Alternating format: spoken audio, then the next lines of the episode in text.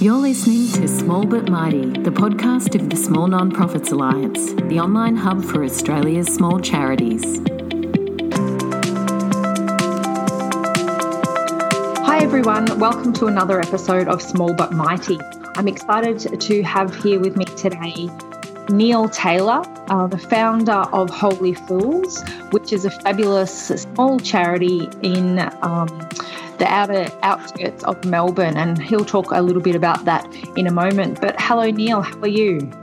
I'm wonderful, Bianca. Thank you for having me on. Thanks for joining us.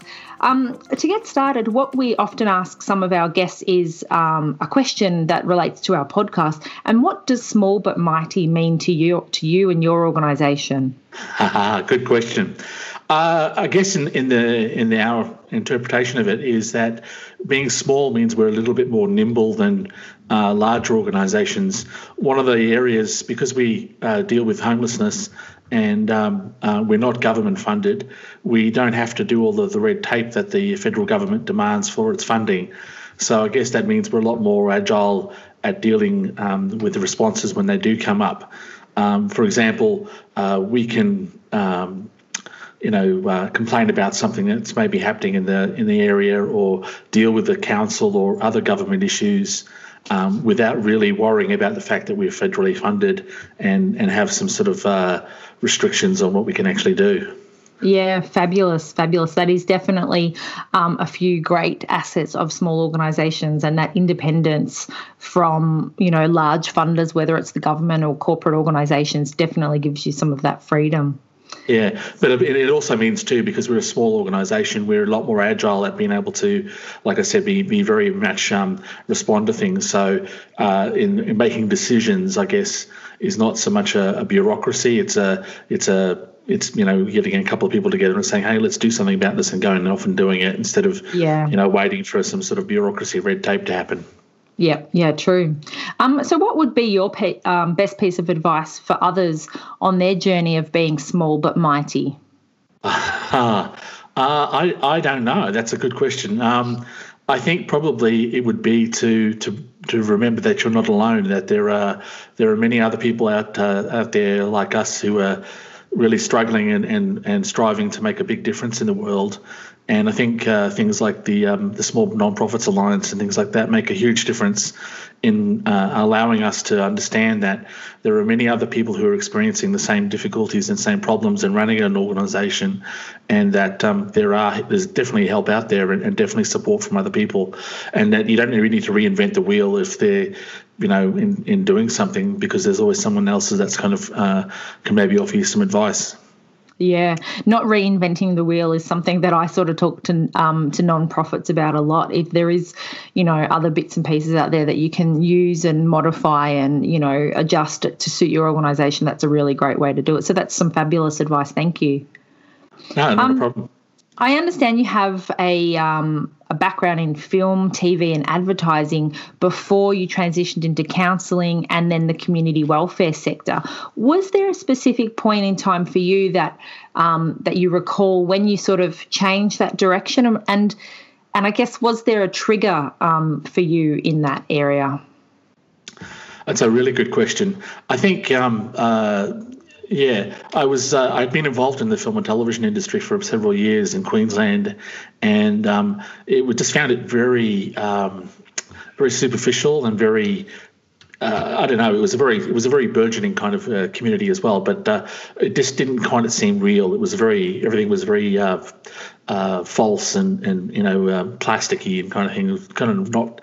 Didn't feel right anyway. Yeah. So when I moved down to Melbourne, I was um, uh, working with a couple of organisations down here, just doing some marketing and things like that for them, and um, started to notice more and more people who were hurting and, and on the streets and things like that, and, and and really starting to think that maybe perhaps there was something I needed to do. Then I ended up uh, working, um, uh, creating a small advertising agency, and we were doing some work with real estate agents, things like that. And um, we just started to notice, you know, we were putting all these amazing ads for uh, property profile magazines and all these sort of things. And it was really hard to sort of justify what we were doing there. And then going out and seeing, you know, out of our office and seeing a couple of doors down, there was someone sitting in the doorway who had been sleeping there overnight. So I started to have a a real, I guess, sense of um, of imbalance in the way I, what I was perceiving I was doing, and thought really struggled with it, and, and, and made a decision that I really wanted to find out what I could do, you know, and did I need to go and do some more study. So that's where I decided to um, uh, go and study a Diploma of Community Welfare Work uh, well over, well, gosh, about twelve years ago now. Um, yep. and uh, um, the idea was I wanted to learn the language and understand more about what people were going through, because I just felt it was no no point in really just jumping off and going and starting to help people unless I could kind of understand a bit more about where they were, uh, what situations they were in, and what sort of things they were facing, um, and and the language, I guess, that the you know that culture of welfare kind of maybe that exists in.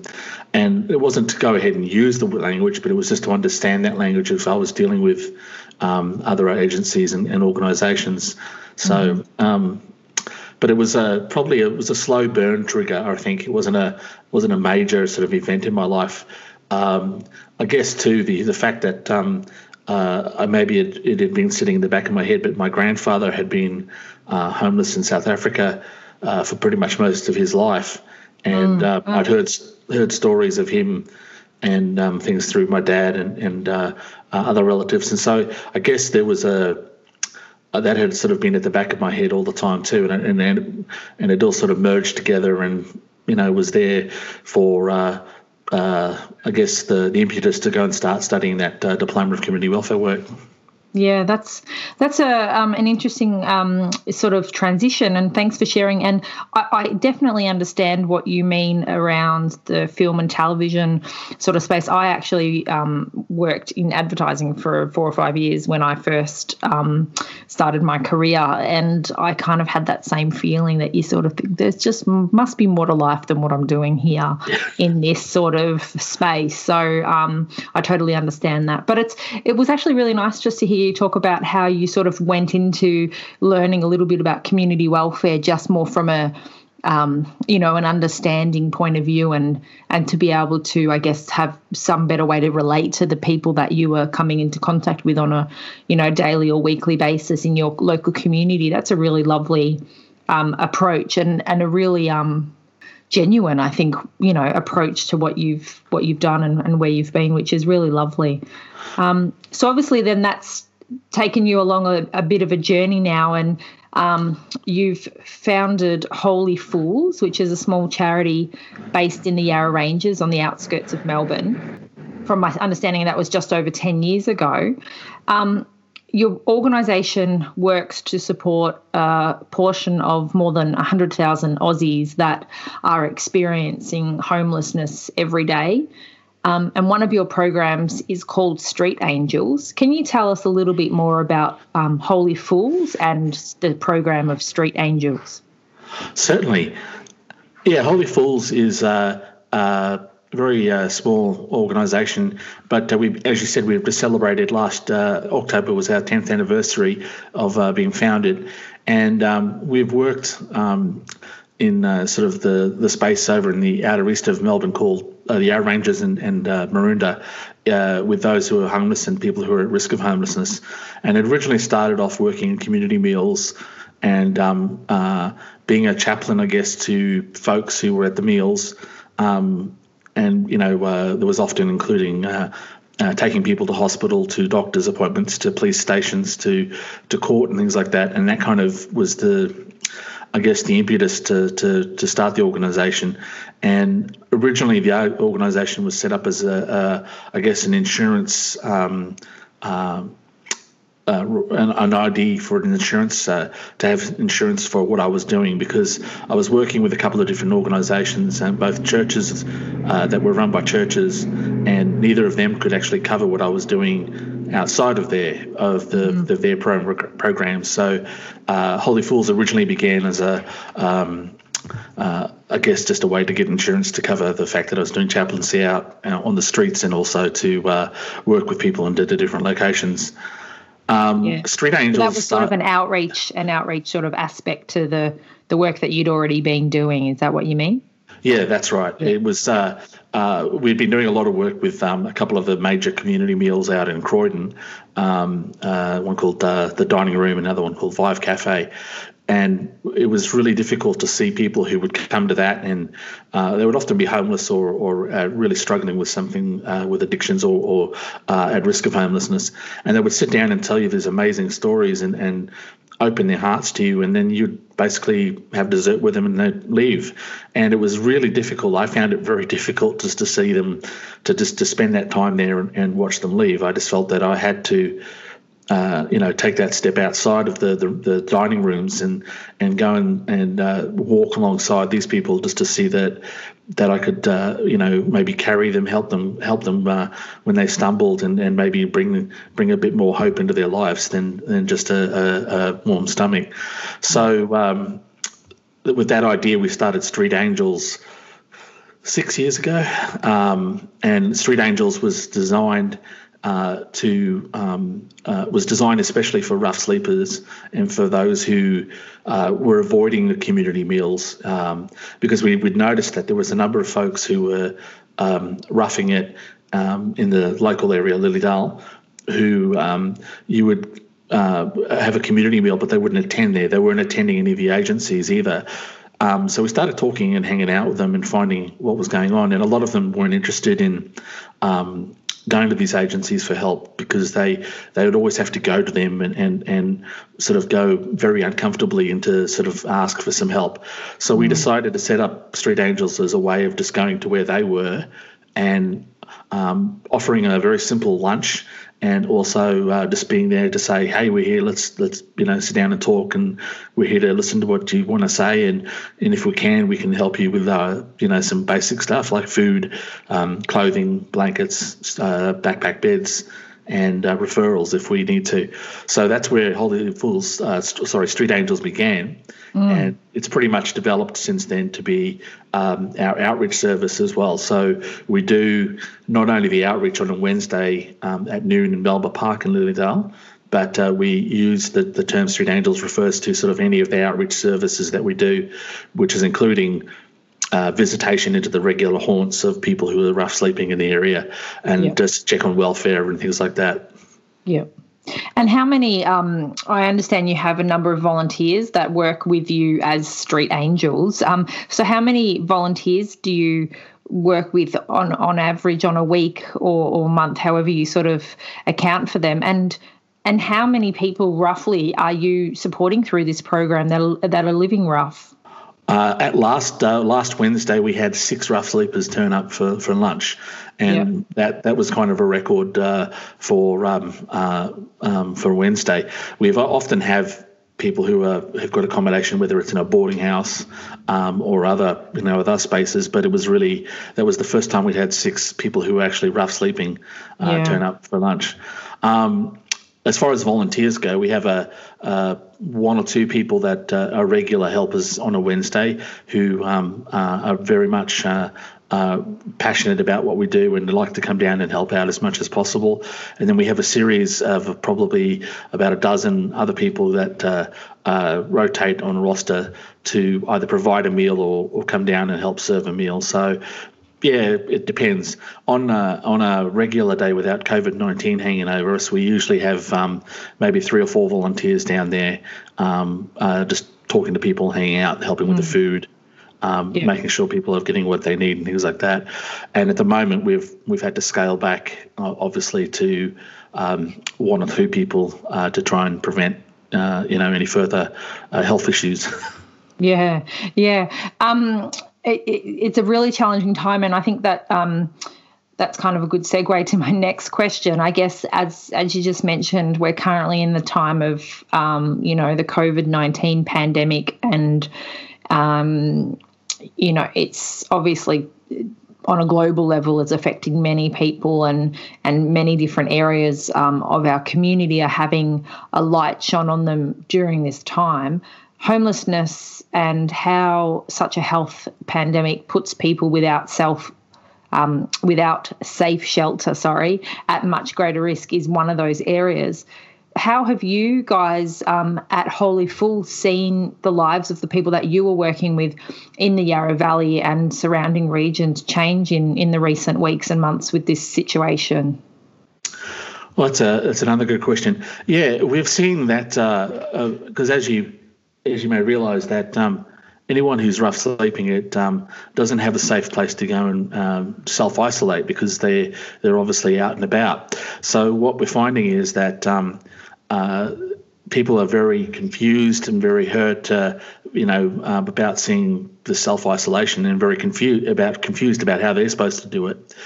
But it's also seeing that uh, there have been a, a, a lot of closure of uh, other operations and, and charities and groups in the area that have mm. provided um, help because of obviously um, the, the COVID nineteen crisis uh, that have prevented Uh, well, you know, have closed down, so there's obviously not the, the resources available at the moment for a number of people.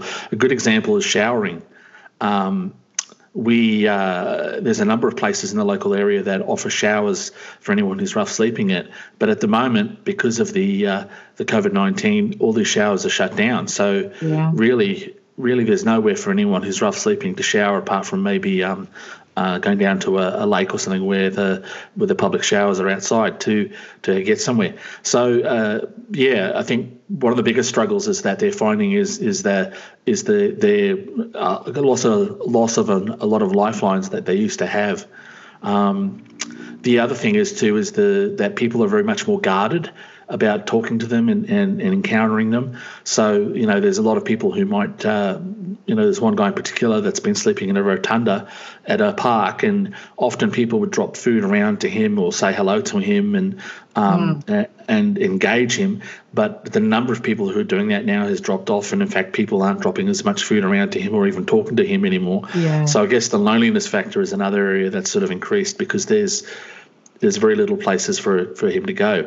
Yeah. The the federal government's uh, uh, allocated a number of funds for homeless people, but the funds are only for uh, folks who have been uh, tested for COVID nineteen or have been diagnosed with COVID nineteen to uh, be housed in one of four nursing homes in Melbourne uh, during this period. Um, so there's no additional funding for uh, crisis accommodation or for putting people in motels or anything like that. So mm. basically... Um, Uh, they're still in the same situation they were, just having to deal with the extra um, stress of uh, what's going on at the moment. It's really both quite eye-opening, I guess, to the to the situation and the challenges, obviously, that people experiencing homelessness are facing. You know, like you just said, having a um, having a real challenge finding a place to actually have a shower.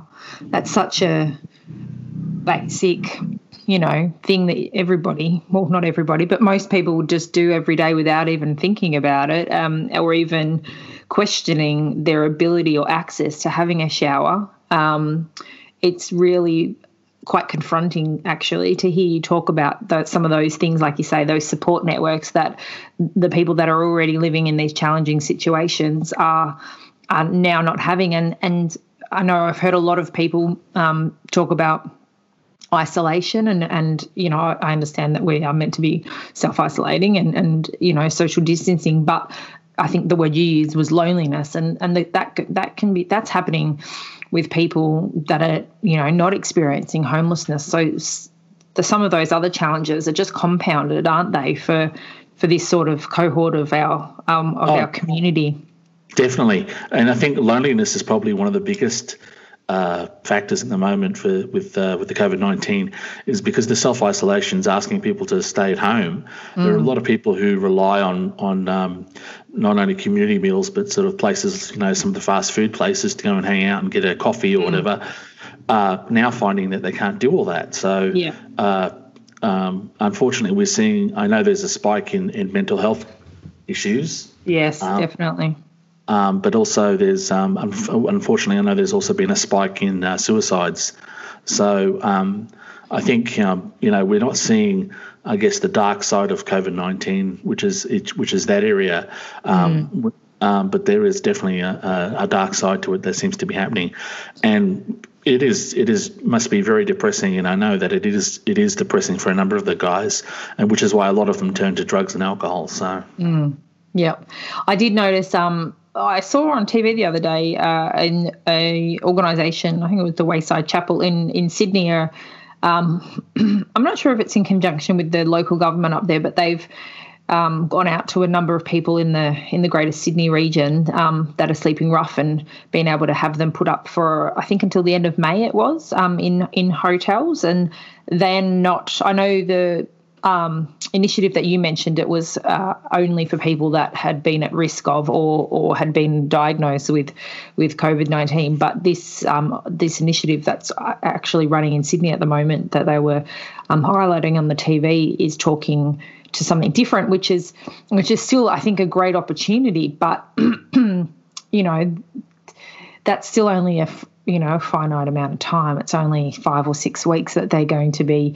given that opportunity, and then um you know there's just I don't know I, I, It's it's it's such a complex issue, homelessness, and I think the more I personally learn about the issue, the more I understand how complex it is. It's not just about someone doesn't have somewhere to sleep. There's so many different layers um, of complexities that go with it, and um, I think as a community, we you know we need to look at all of those levels of complexities, not just in a time when there's a pandemic and and that sort of stuff. How have you seen your, um, oh, sorry, how have you been able to change your day-to-day operations to address some of those new challenges? Because, I, I, you know, I heard you say that you normally have a handful of people go out on your Wednesdays, but now you you don't you only have one or two because you have to still obey the social distancing rules and regulations. Um, so how are you, you know, what have you been able to do in your day-to-day operations to support the community that needs your help?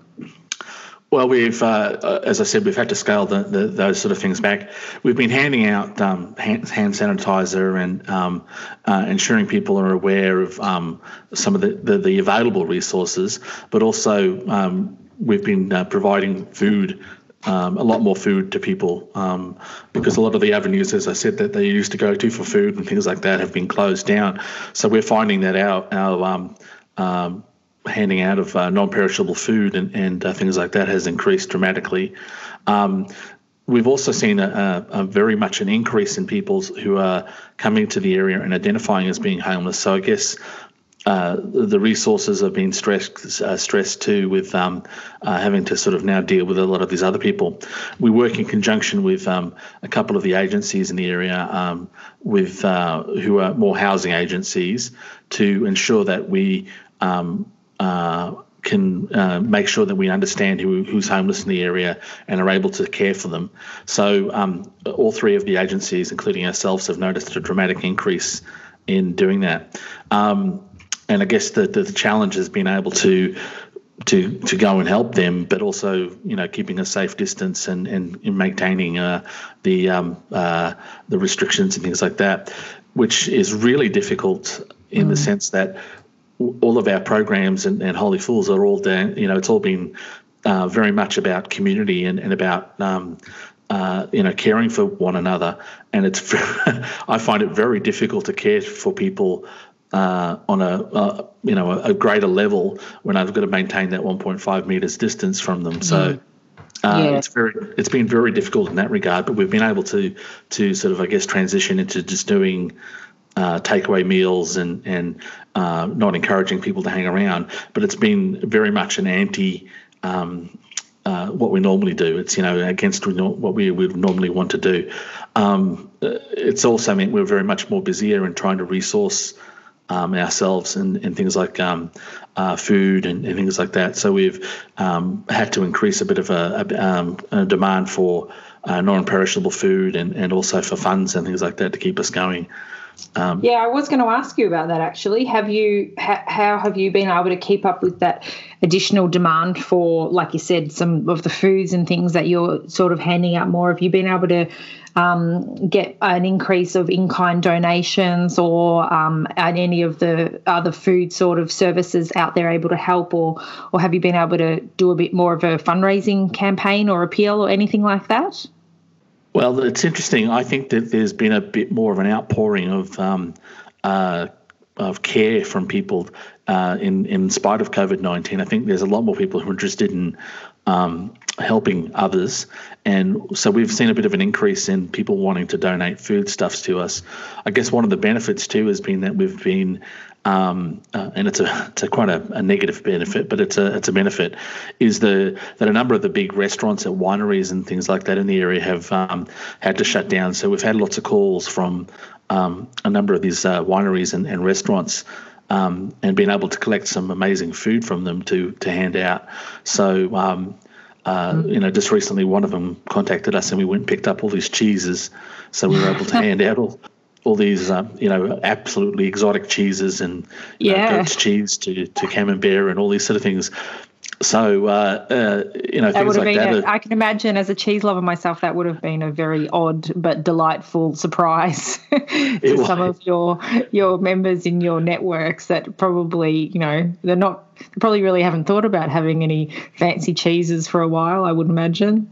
It, that's right. And it was quite, uh, it was a surprise for us as well. So, um, you know, uh, so we've been, I guess we've been quite uh, really, um, uh, I guess, blessed and lucky to get a number of these um, uh, restaurants and things like that that have closed down to provide the food for us.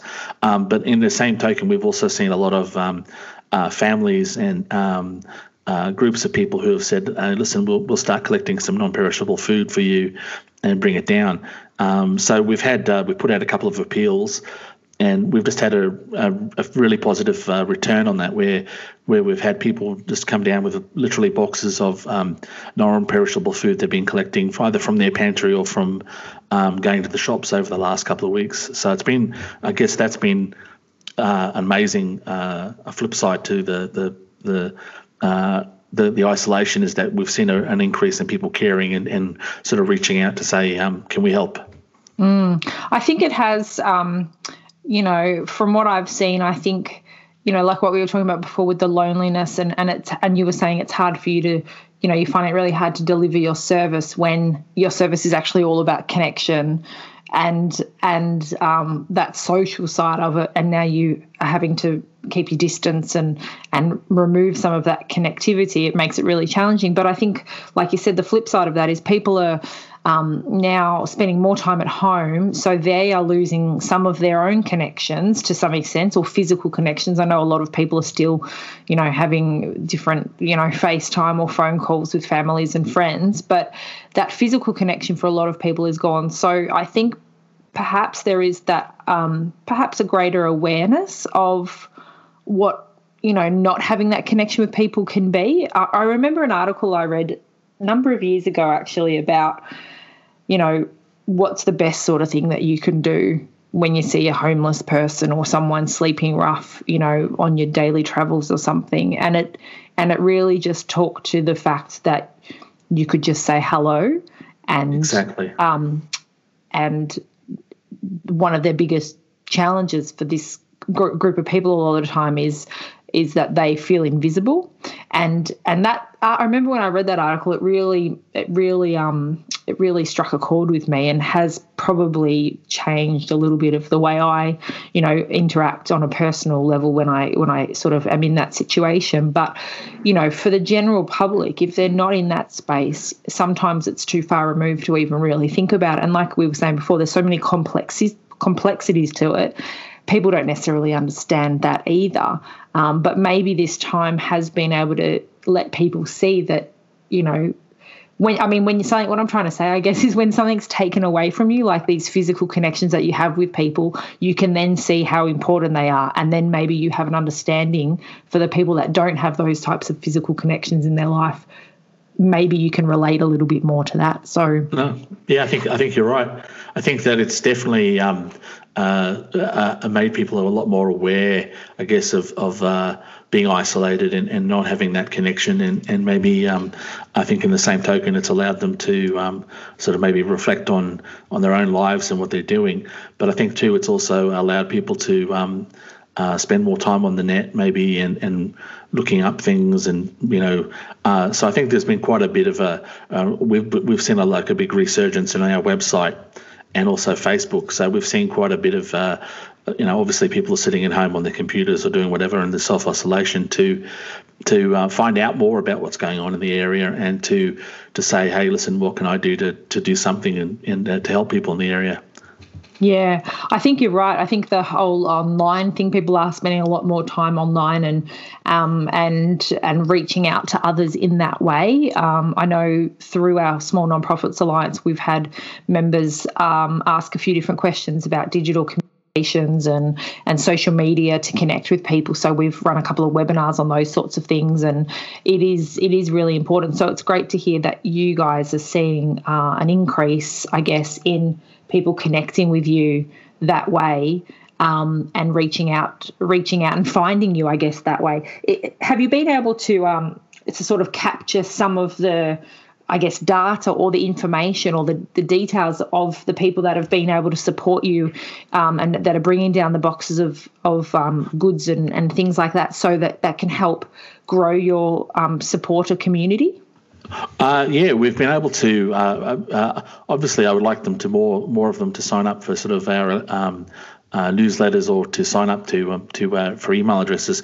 But we're getting a lot more people who are signing up as um, uh, I guess um, fans and things like that on Facebook, um, yeah. and and much more interested in sort of what we're posting and, and reacting to what we're doing. Um, we've not uh, translated that into. Um, uh, um, adding them to a mailing list or anything like that at the moment. But um, yeah. uh, that's sort of in the process of, of of hopefully happening soon. But, yeah, yeah we've yeah. seen a lot more people interested in what we're doing and, and uh, um, you know, making um, uh, sort of inquiries as to, um, uh, you know, whether they can get involved.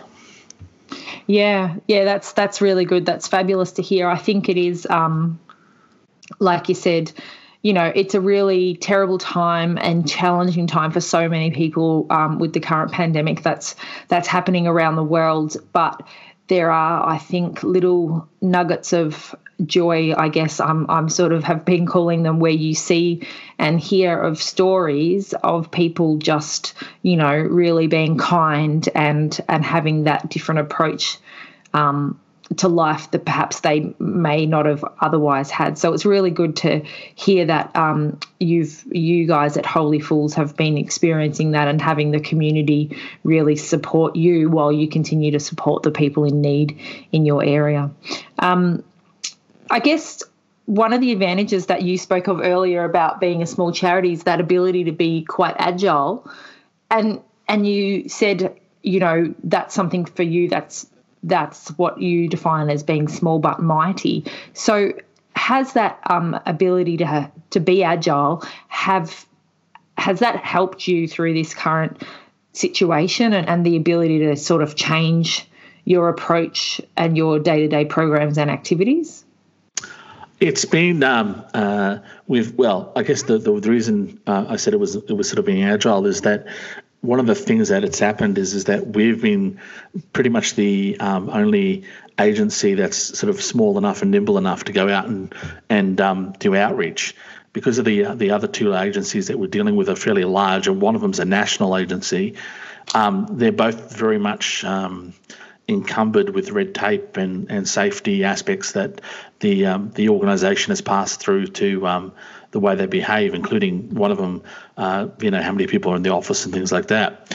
So uh, as far as the outreach services are concerned to people on the streets, we're the only agency that's really out there doing it now, because a lot of the other agencies have got uh, restrictions on on uh, what they can do and how um, how they do it. So I guess that's one of the reasons, you know, being agile enough and flexible enough to, to um, make our own decisions and not have bureaucracy hold us down has been a, a real boon to be able to to to allow us to, to go and keep going and doing what we're doing.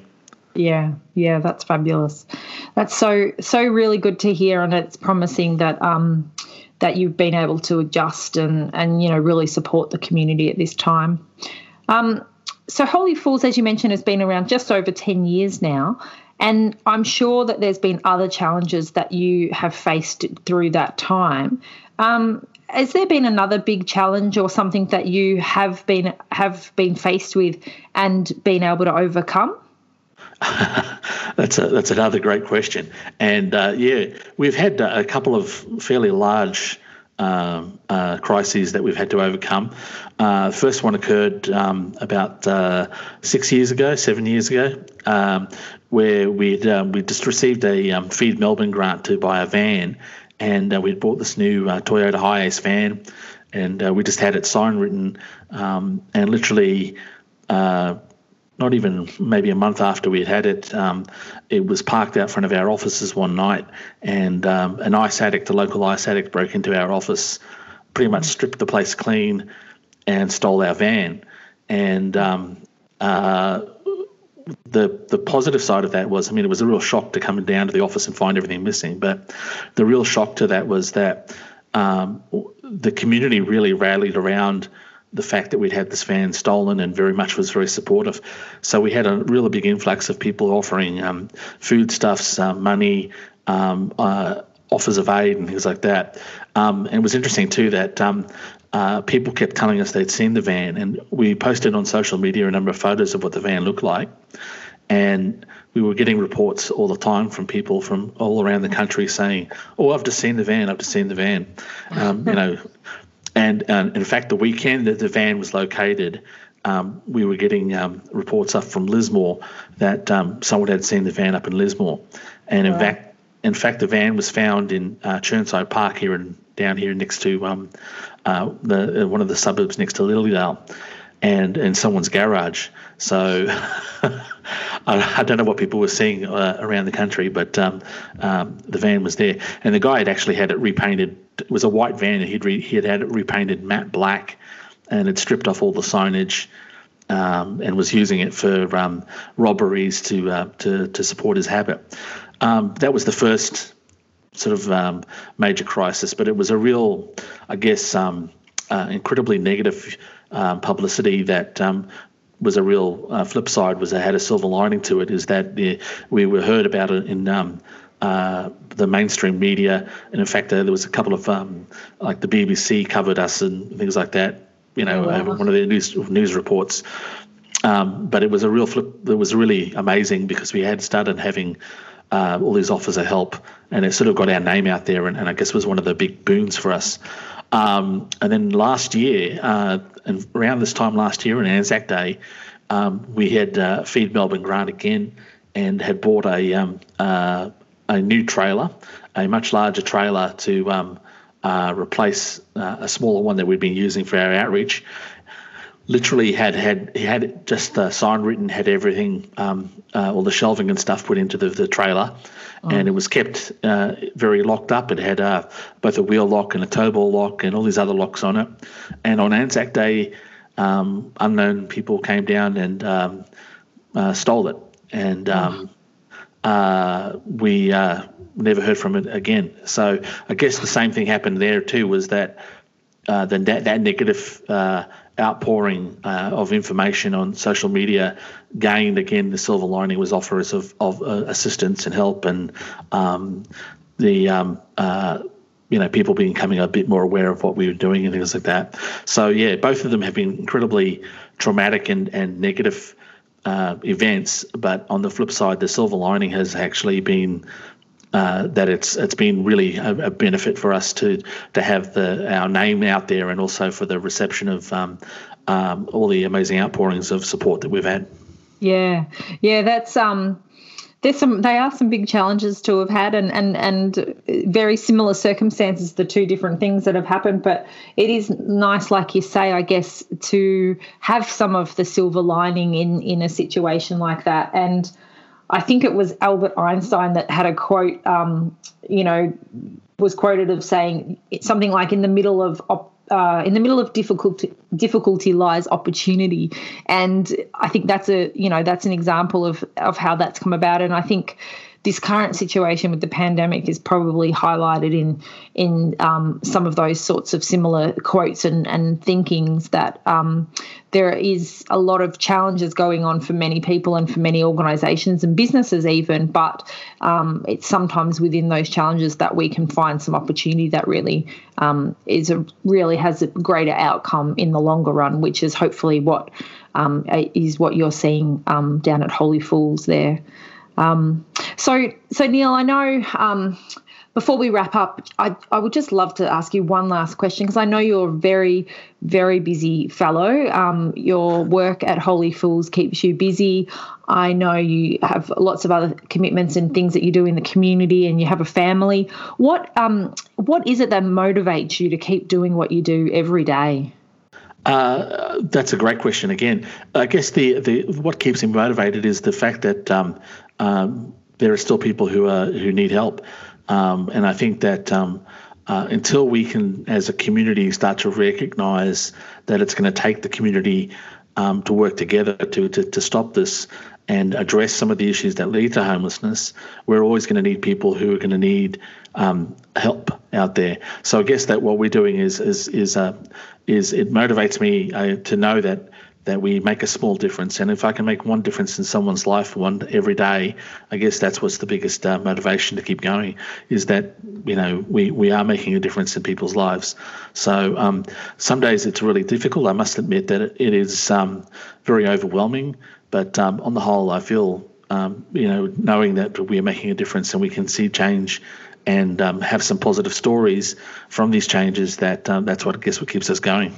Yeah, thanks. Um, Neil, you are a very good man, an inspiring uh, founder of an organisation that is doing some really, really important work in your community, and um, probably uh, not, you know, more more important at this particular time in our in our history um, of what's happening in the world. So um thanks so much for your time today. Like I said, I know you've been really busy, um, but I do really appreciate you coming onto our Small But Mighty podcast to share your story and the work that you're doing in this current situation. I um, I do really appreciate your time. Not at all. I really uh, value the time that I've been able to, to spend with you and talking. And I mean, uh, my uh, association with uh, uh, you know has been uh, a real benefit to uh, to ours, our, our organisation, from the the the. Um, The grant that we got to go to the the fundraising workshop that uh, through you yeah. guys, yeah, um, through to the um, uh, regular information we get from you, but also the Small Nonprofits Alliance, I think is uh, has been a real amazing benefit. So I really encourage anyone out there listening to um, to sign up and, and get involved, because it's easy to to do what you're doing, but it's good to hear from other people who are sort of maybe doing the same thing as you and get some support. Yeah, thanks so much for that. Um, that words, those lovely words there. That's really appreciated. How can um, people get in touch with Holy Fools at this time if they want to make a donation, or if they are in the area and can contribute some food? What's the best way to reach out or to follow what you guys are doing? Uh, well, we're on uh, Facebook and, and a bunch of the other social medias, but um, if you go to our website, which is um, w w w dot holy fools dot org dot a u, um, you can um, uh, uh, donate there, and there's also some information on there about uh, material donations and also volunteering and things like that. So, um, yeah, pretty much all the information is there. But like I said, we're on all the social media, and there's links from the website through to um, most of the key uh, social, social media um, sites as well. Um, thanks once again, Neil. It's been an absolute pleasure having you on um, our podcast, and I wish you all the best for the next couple of weeks and months through this situation, and um, I look forward to seeing the journey of Holy Fools over the next ten years. Thanks, Bianca, and uh, I look forward to, to more too. Thanks.